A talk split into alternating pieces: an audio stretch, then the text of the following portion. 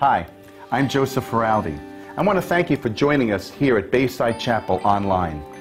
Our prayer is that today's service will be a blessing to you, that will encourage you in your journey with Jesus Christ, and it will help you to see all that God has in store for you. We would love to hear from you on how God is using this ministry to bless you, and we'd love the opportunity to pray for you. Just send us an email at amen at baysidechapel.org.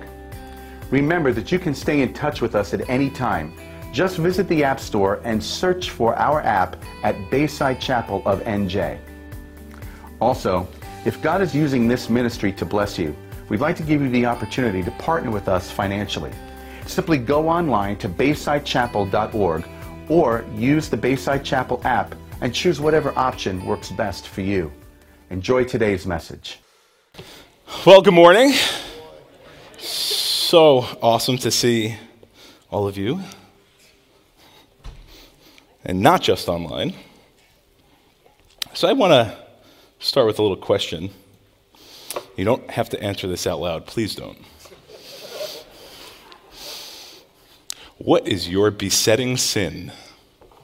And don't, if you're watching online, don't type it in the chat box either. What's your besetting sin? See, this was a question that four pastors discussed one night sitting around a fire while away for a little weekend retreat.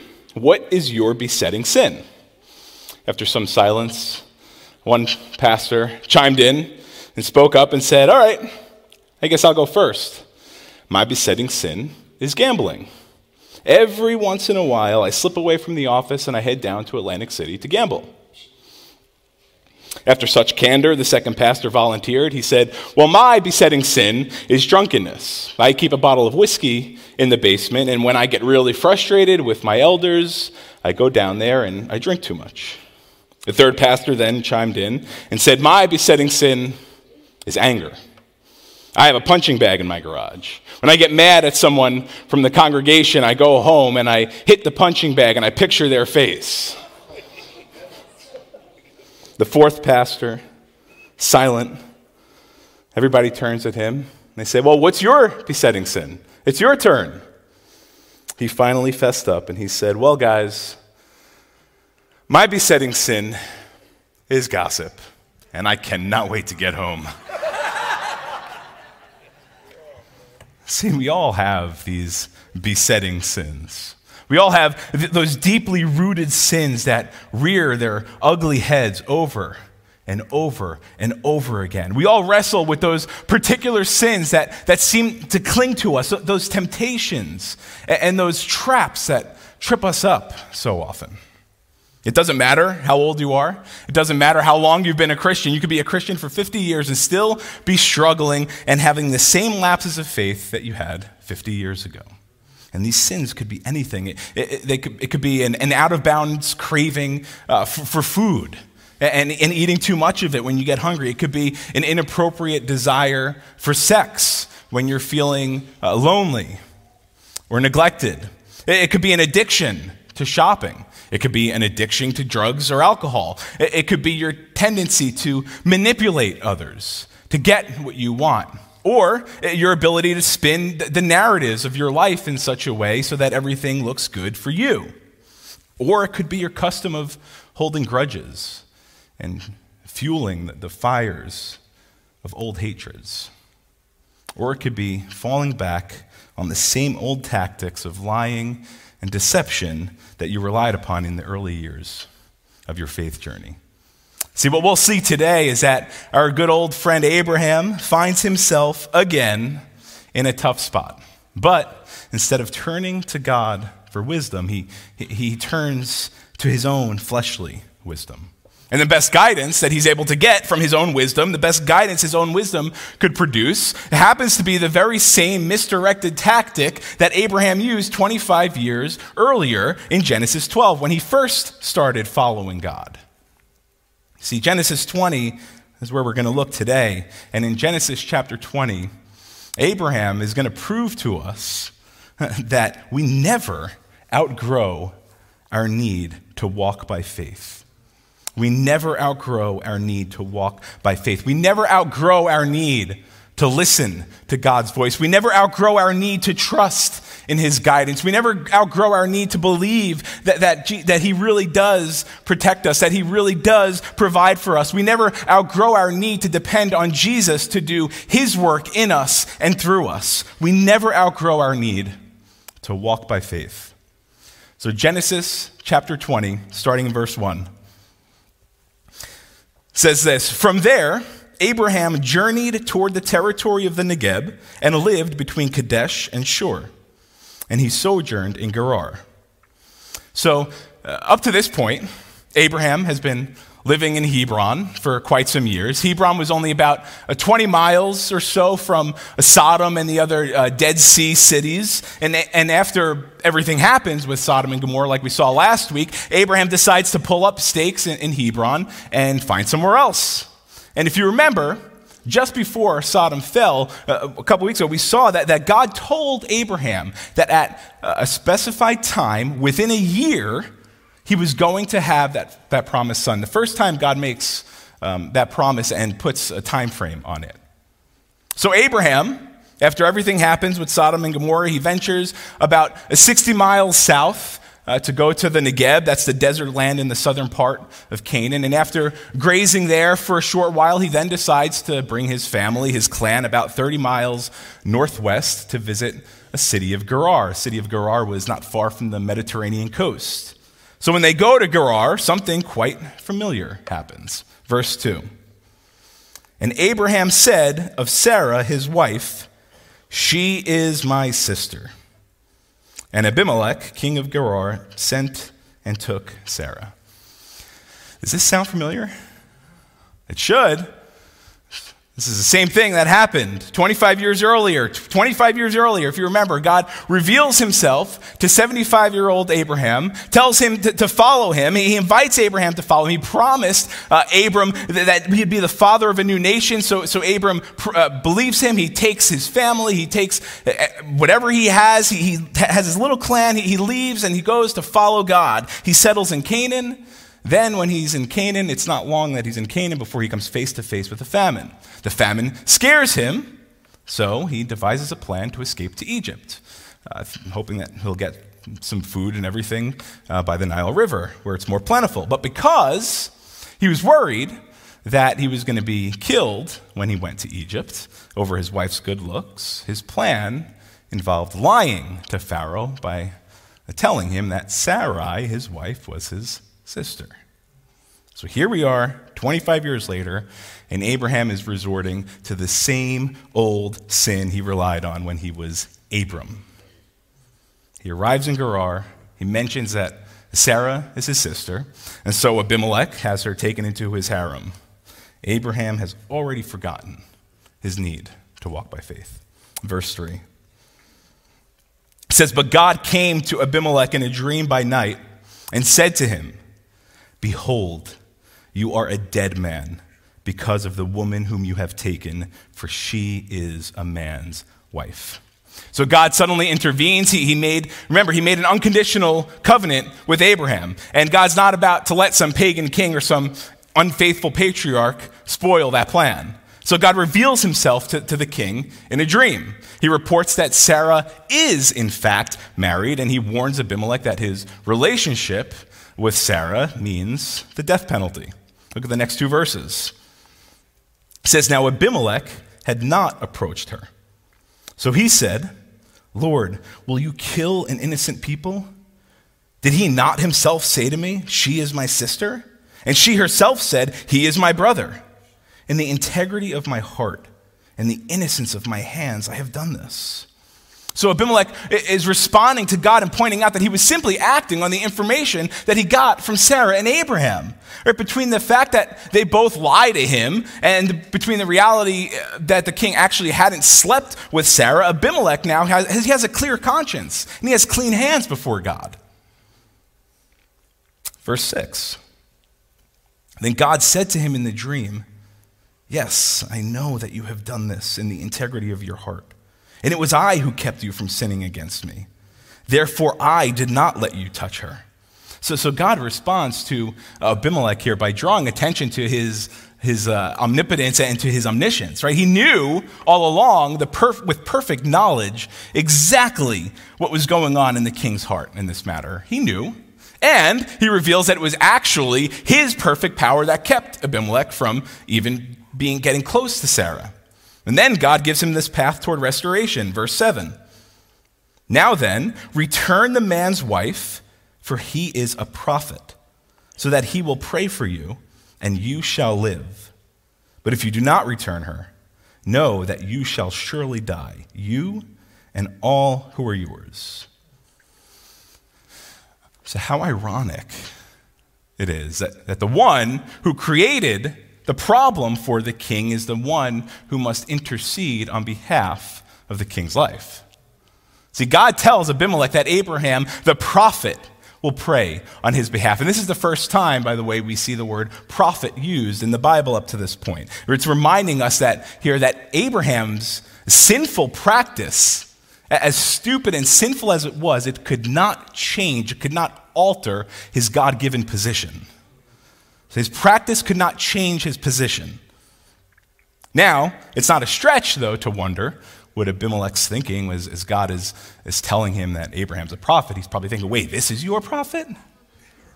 A liar and a troublemaker is what he is. So, what does he do with these marching orders from God? Verse 8. So Abimelech rose early in the morning and called all his servants and told them all these things.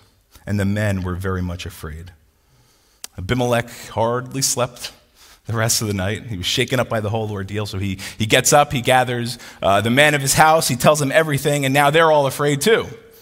See, the king's not about to go against God and disobey him, but he is going to have some words for Abraham. So he summons Abraham, verses 9 and 10. Then Abimelech called Abraham and said to him, What have you done to us? And how have I sinned against you that you have brought on me and my kingdom a great sin? You've done to me things that ought not to be done. And Abimelech said to Abraham, What did you see that you did this thing? So, so the king is frustrated. He's ticked. He wants answers. He demands an answer. And now Abraham gives him one. Verse 11. Abraham said, I did it because I thought there is no fear of God at all in this place, and they will kill me because of my wife. So Abraham failed to walk by faith in this entire situation, and now we know why. Fear. He was afraid. He feared the people. He feared for his own life. Ironically enough, the reason he feared the people was because he assumed that they didn't fear God. But as it turned out, these pagans demonstrated a greater fear or reverence of God than the patriarch himself did. Abraham even tries to justify his actions. Look at the next two verses. He says, Besides, she is indeed my sister, the daughter of my father, though not the daughter of my mother, and she became my wife.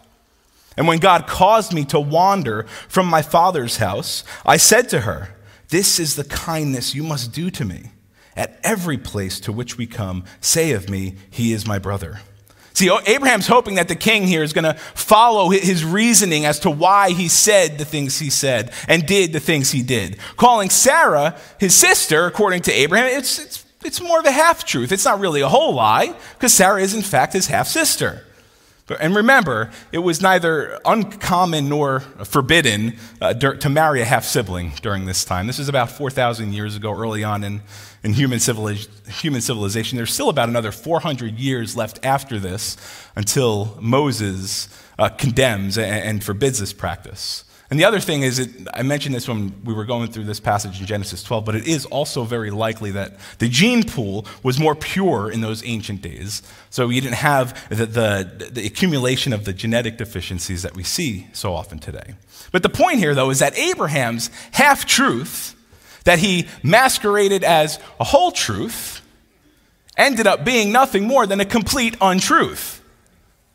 See, he even admits that this practice of calling Sarah uh, his sister started when God first called him, and it continued to be his default response every time they went to a new place where he felt threatened.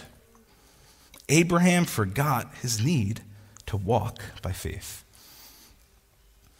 Now let's pause here for a moment from the narrative and ask ourselves what are we to make of all this? How do we make sense of this? How is it that Abraham, the man that the New Testament holds up as, as this ideal man of faith, this mighty man of faith, how is, he, how is it that he can be called uh, faithful, yet act so foolishly time and time again? His, his life has been a journey of spiritual ups and downs. We've seen the best of Abraham. We've watched him display humility and incredible courage. We've seen him demonstrate unwavering trust in God over and over and over again. But we've also seen the worst of Abraham. We've seen the worst of him. He's lied repeatedly to save his own skin. He's put his family in danger time and again. And he even went along with this polygamous plan to produce a son with another woman. Now that he's older and more mature, we don't think we'd see him messing up and fa- falling into the same traps of his past. But he does. Now, I don't know about you, but this is all way too familiar for me. Abraham's story isn't given to us to make us feel better about our sins and, and lapses, though.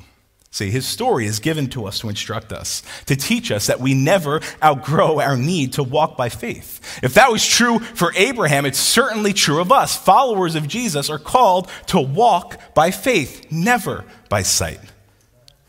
In fact, Abraham's life provides for us at least two sobering truths that we need to be reminded of when it comes to living a life of faith. So here's the first one be mindful of how suddenly fear will try to rattle your faith. Be mindful of how suddenly fear will try to rattle your faith. See, in Abraham's case, we saw, we saw that he feared for his life. He feared the people of Gerar, assuming the worst about them. He feared that they'd take Sarah away from him. He feared that God's promise of a son would never come to fulfillment. Abraham allowed all of these fears to, to rattle his faith, which then led him to another moment of failure. Similarly, when we give permission in our lives, in our hearts, for fear to occupy the place of faith, we end up on the doorstep, on the doorstep of our old besetting sins. So think about what it is that you fear. What are those things that you fear? Those anxieties and worries that rattle you deep to your core. Think about those things because they're telling you something. They're trying to reveal something to you. See, first, what you fear reveals what you value the most. What you fear reveals what you value the most. Identifying what you fear will show you exactly what it is that you value. So maybe you have a, fear of loss. Right? It could be a fear of, of losing a spouse, losing someone close to you. It could be a fear of, of financial loss or even the fear of, of losing control. Or maybe you have a fear of failure, never wanting to take a step forward, worrying that you'll fail yourself or that you'll, you'll fail and disappoint those around you. Or maybe you have a, a, fear of rejection, never wanting to get close to someone because you fear that that person's not going to love you or accept you when they find out who you really are. Maybe your fear of rejection looks like people pleasing, trying to say yes to everyone so that they'll accept you, so that they'll love you, so that they'll think well of you. Or maybe you just fear the unknown, afraid of what the future holds, or afraid of stepping out of your comfort zone into something unknown. Whatever it is that you fear serves as an indicator of what you value most. So if you fear losing your job, or losing your money, for example, it shows that, that you likely value wealth or, or financial security or stability. If you fear disagreeing with someone or saying no to another person, it shows that you value that person's approval and acceptance. What we fear always reveals the things that we value the most. So once we can identify those deepest values inside th- that we allow fear to poison, then we can come to an awareness of the areas that we're not trusting God with. See, because not only does what you fear reveal what you value the most, your response to fear reveals who you trust the most. Your response to fear revere, reveals who you trust the most. See, when Abraham approached Gerar, he was afraid. He was afraid he'd be killed. His fear of being killed then showed what he valued. What did he value? He valued his life. So, did he end up trusting God with his life? in this moment? Or did he trust himself to save his own skin? He trusted in himself. See, for every difficult decision we make, for every scary situation we find ourselves in, we have the choice to walk in fear and trust in self, or to walk by faith and trust in God. So be mindful of how suddenly fear tries to rattle your faith. Those moments when you're getting rattled, repeat the refrain of the psalmist who sang in Psalm 56 3 When I am afraid, I trust in you. When I am afraid, I trust in you. When I am afraid, I trust in you. You can trust God in the face of your greatest fears, knowing that you never, ever face your fears alone. God is faithful. He's with you in every single circumstance, and His Spirit lives within every single one of His children. That means that there is no fear too great for God to safely walk you through. When you are afraid, trust in Him. Amen?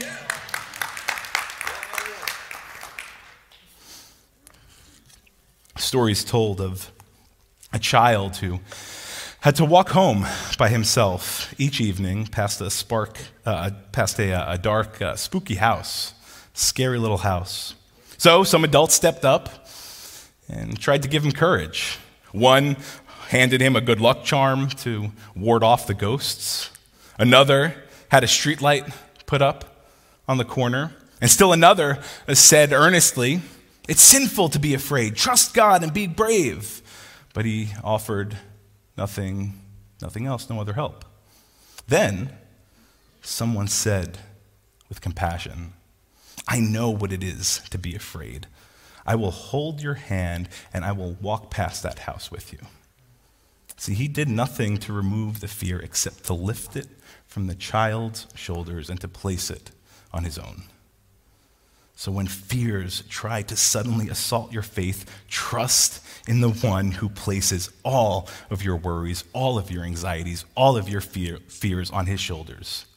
Don't allow your fear to trip you up and to bring out the worst in you. Give it to God. Trust in him. Let him lead you through the dark and difficult valley. Even though I walk through the valley of the shadow of death, I will fear no evil. Why? For you are with me. So here's the second sobering reminder from Abraham's life. First, be mindful of how suddenly fear will try to rattle your faith. And here's the second be mindful of how surprisingly family will reflect your faith. Be mindful of how surprisingly your family will reflect your faith. See, one of the saddest things that we see from Abraham's life is how his besetting sin lived on in his family, even after he was long dead. I want you to listen as I read some of Genesis chapter 26. We're not going that far in the story, so I wanted to bring that in. And this takes place, uh, Genesis chapter 26 takes place when Abraham's son, Isaac, um, was born. And this is, is, dozens of years later. He could be anywhere between 40 and 80. Um, but listen to how familiar some of this sounds. Genesis chapter 26. Now there was a famine in the land besides the former famine that was in the days of Abraham. And Isaac, Abraham's soon to be born son, Isaac went to Gerar to Abimelech, king of the Philistines. And by the way, Abimelech isn't a formal name, it's like a title, like Pharaoh, uh, king, president. So Abimelech, uh, king of the Philistines. So Isaac settled in Gerar. When the men of the place asked him about his wife, he said, She is my sister. For he feared to say, My wife thinking, lest the men of the place should kill me because of Rebekah, because she was attractive in appearance. When he had been there a long time, Abimelech, king of the Philistines, looked out of a window and saw Isaac laughing with Rebekah, his wife. So Abimelech called Isaac and said, Behold, she is your wife. How then can you say, She is my sister? Isaac said to him, Because I thought, lest I die because of her. Like father, like son. It really is so sad when our sins are duplicated in our own families. Not only is it sad, but it catches so many parents unexpectedly. Many don't even realize just how vital it is, not only to encourage and support your children's love for Jesus, but to actually model it for them. That's the key part modeling that lifestyle of love and devotion. Yes, we do reproduce children who look like us physically, but make no mistake that the real reproduction is a spiritual one. It comes from living out our lives in front of children who are watching us and who are going to imitate us in the most dramatic ways. Parents, everything that you say in your life, everything that you do in your life, every choice you make, everything that you decide to invest your time into is going to reflect in the lives of your children. What you prioritize, your child is going to prioritize. What you value, your child is going to value. How you spend your leisure time is going to teach your children how to spend their leisure time. How often they see you praying and reading the Bible, they're going to learn from that.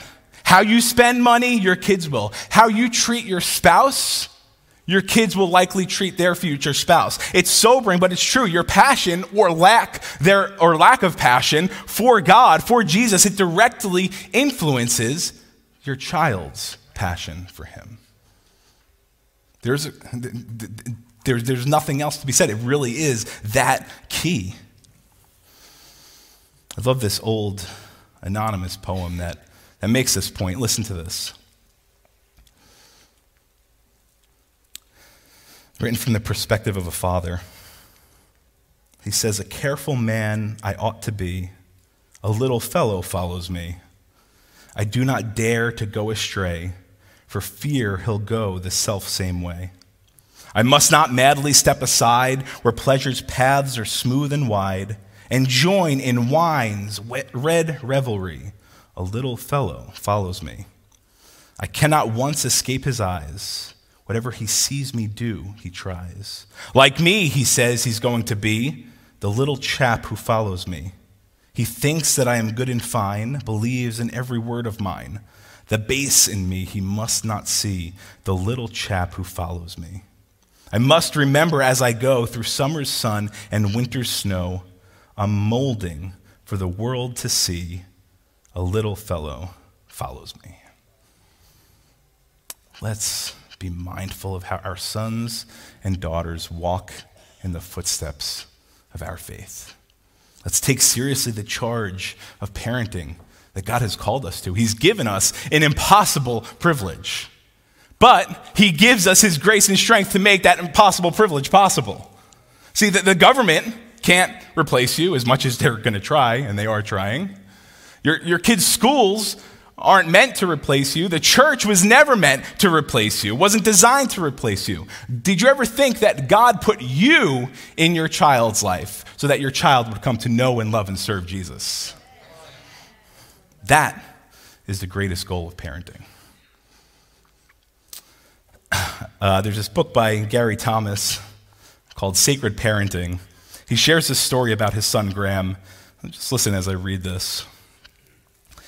He says this Early one spring, when Graham was just four years old, I was teaching him to play tennis. In Virginia, a spring day can get hot. I was mindful that swimming season would soon be upon us. So I thought I might take off my shirt to let myself tan a little. After a long winter, my skin gets roughly the color of fluorescent white. As a Christian courtesy to those who might forget to bring their sunglasses to the pool, I thought some bronzing could benefit everyone around me. Why are you taking off your shirt, Dad? Graham asked. I'm just a little hot, came my simplified answer.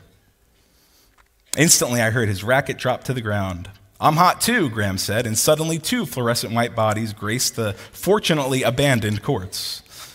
The following Sunday, as Graham and I sat side by side in church, the pastor began reading from the book of Romans.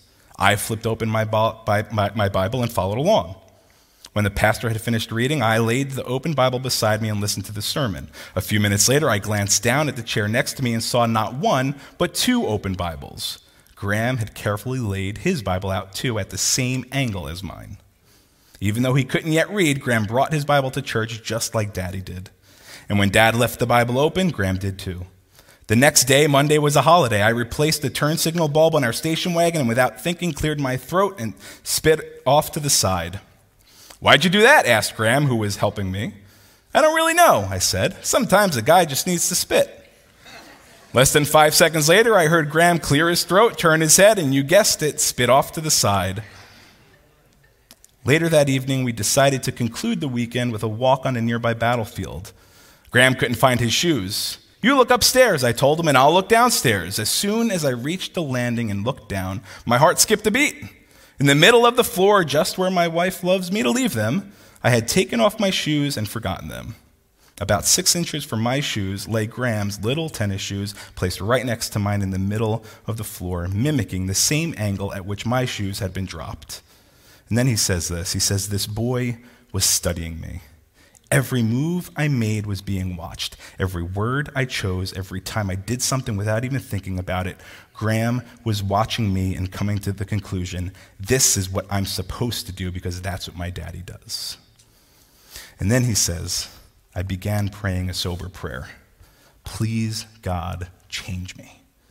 If I'm going to have this much impact on another human being, there are quite a few things I need you to clean up so I don't pass them on. Maybe there's some wisdom for each of us to be praying something similar daily, asking for God to supply all the faith that we need to walk in trusting obedience to Him. Not only for our sake, but especially for the sake of our sons and our daughters following right behind us. And when we lose our way, when we insist on going our way, when, when we mess up, when we forget God's plan, when we fail to walk by faith, the very best thing we can do in the sight of our children is to confess that we too are children in desperate need of the Father's grace and care. And you better believe that God will give you every ounce of grace that you need. Because what the rest of Genesis 20 proves is that though Abraham failed to walk by faith, yet again, he still could not exhaust the depths of God's grace to restore him. So let's jump back into our passage to see just how gracious God is in restoring Abraham and Sarah. Look at verse 14. It says, Then Abimelech took sheep and oxen, and male servants and female servants, and gave them to Abraham, and returned Sarah his wife to him. See, we already saw God graciously intervene earlier. He intervened earlier when he appeared to Abimelech in the dream. That was God's grace, by the way, coming to Abimelech in the dream. His grace prevented Abimelech from committing adultery, and it prevented any doubt about who the father of the soon to be born Isaac would be. And now we see God in his grace allowing Abraham to find favor with Abimelech. Abimelech blesses the patriarch with increased riches. He adds more people to his clan and he returns Sarah completely unharmed and untouched. Look at verse 15. And Abimelech said, Behold, my land is before you. Dwell where it pleases you. So the king generously invites Abraham to remain in the land and to settle wherever he wants. And he keeps going, verse 16. To Sarah, he said, Behold, I have given your brother a thousand pieces of silver. It is a sign of your innocence in the eyes of all who are with you, and before everyone you are vindicated. See, Abimelech vindicates Sarah publicly, honoring her as the wife of a prophet. He gives them a thousand pieces of silver, which is uh, estimated to be about 25 pounds of silver, 25 pounds of silver. Now, one commentator suggests that this large payment essentially serves as a guarantee that Sarah has been untouched, um, that it also serves um, as an honorarium for um, Abraham's intercession, and also that it serves to appease the God of Abraham who cut off all fertility to Abimelech's family. Because what we find out is that when Abimelech did take Sarah, not only was his life in danger, but God demonstrated the reality of his power to Abimelech by making it impossible for any of the women there to get pregnant. Look at verses 17 and 18. Then Abraham prayed to God, and God healed Abimelech, and also healed his wife and female slaves so that they bore children. For the Lord had closed all the wombs of the house of Abimelech because of Sarah, Abraham's wife. Man, these verses are just dripping with God's grace. God restores Abraham. He, he, he guards his promise to Abraham. He, he publicly uh, vindicates Sarah. He adds wealth and blessing to Sarah and Abraham. He affirms Abraham's role as a prophet, and he restores health to Abimelech and to his entire household. As one author put it, the story of Abraham reminds me of discordant music, full of confusing rhythms and clashing chords and unintelligible lyrics. The God worshiping man behaves immorally, while the idolatrous man acts with integrity. The God worshiping man justifies his sinful choice, while the idolatrous man forgives the offense and returns good for evil. It's all theological noise and confusion until God steps in. Then Abraham's song finally resolves into a harmonious, melodious, soothing anthem to God's grace. See, if Abraham didn't outgrow his need to walk by faith, then you better believe we never outgrow our need to walk by faith. And yet, like Sarah, like Abraham, we enter into to those moments, those days, maybe even those long seasons of fear, those seasons of control where we walk every single possible way except by faith. But we can rest assured knowing that the grace that God made available to Abraham and Sarah is the same grace that he makes available to you this very day. So, the truth I want you to take home with you today is this that you can never, ever, ever exhaust God's grace to restore your faith. We can never exhaust God's grace to restore our faith. However, you failed to walk by faith. Whatever your besetting sin is, however you've messed up, however you've dropped the ball as a parent, now is the time to ask God to restore your faith. See, though Abraham, for a moment, let go of his hold on God, God never let go of his grip on Abraham. Neither will God's gracious grip let you go. If you're a follower of Jesus, you're a child of God, and God will not reject you when you sin any more than you would reject your own child when they're disobedient.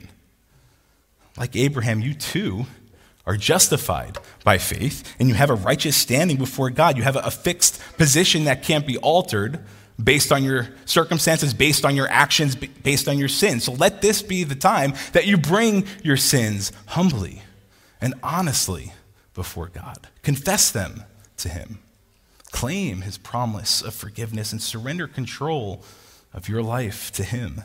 Give Jesus permission to do for you what you can't do for yourself. Let him walk by faith through you. Let him do it. Let a lifestyle of faith become your new normal. I love how Dane Ortlund puts it in his book called Deeper. He writes this He says, We do not merely begin the Christian life by faith, we progress by faith. It is our new normal. We process life, we navigate this mortal existence by a moment by moment, turning to God in trust and hope at each juncture, each decision, each passing hour. We walk by faith, not by sight. That is, we move through life with our eyes looking ever up. Our posture is one of expectant empowering from above. Church, the riches of God's grace are inexhaustible. You can never exhaust His grace to restore your faith. It's there in endless supply for you to take. He gives, He gives, He gives, and He gives.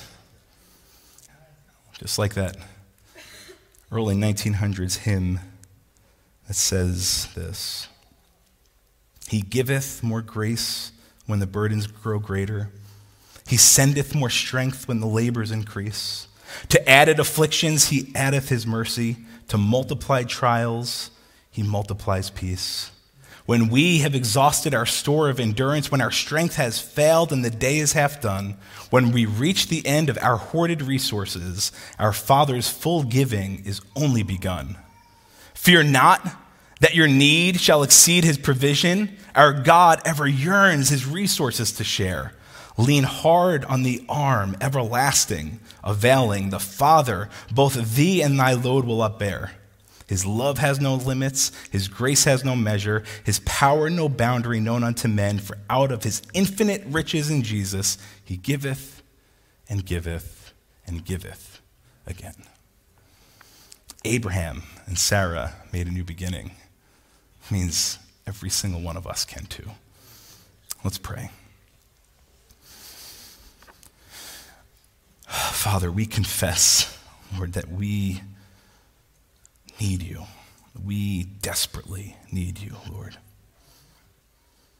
Father, forgive us.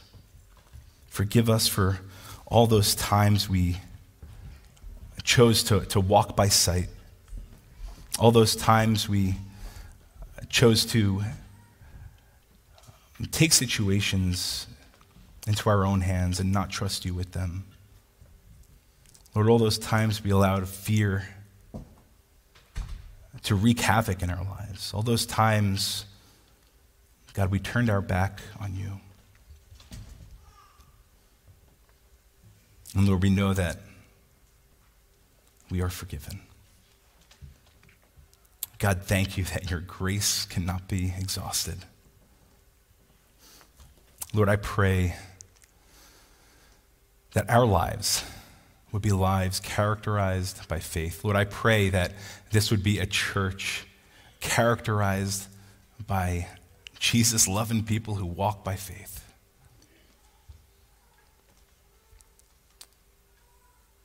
Lord, I pray, God, that you would give us all the strength we need, that you would empower us with your power, that, that God, through the, the might of the Spirit indwelling inside each one of your children, God, that we would yield to that power and allow Jesus to live his life through us, to, to walk by faith in us and through us.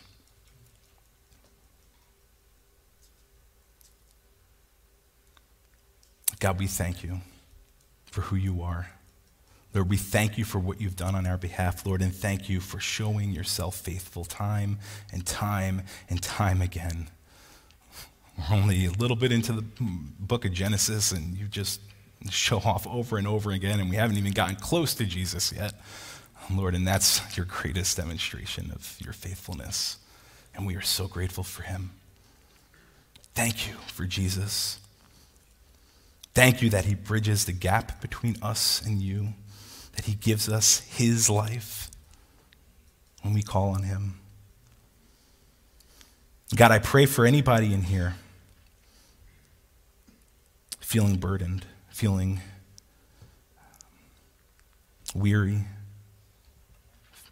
fearful, alone.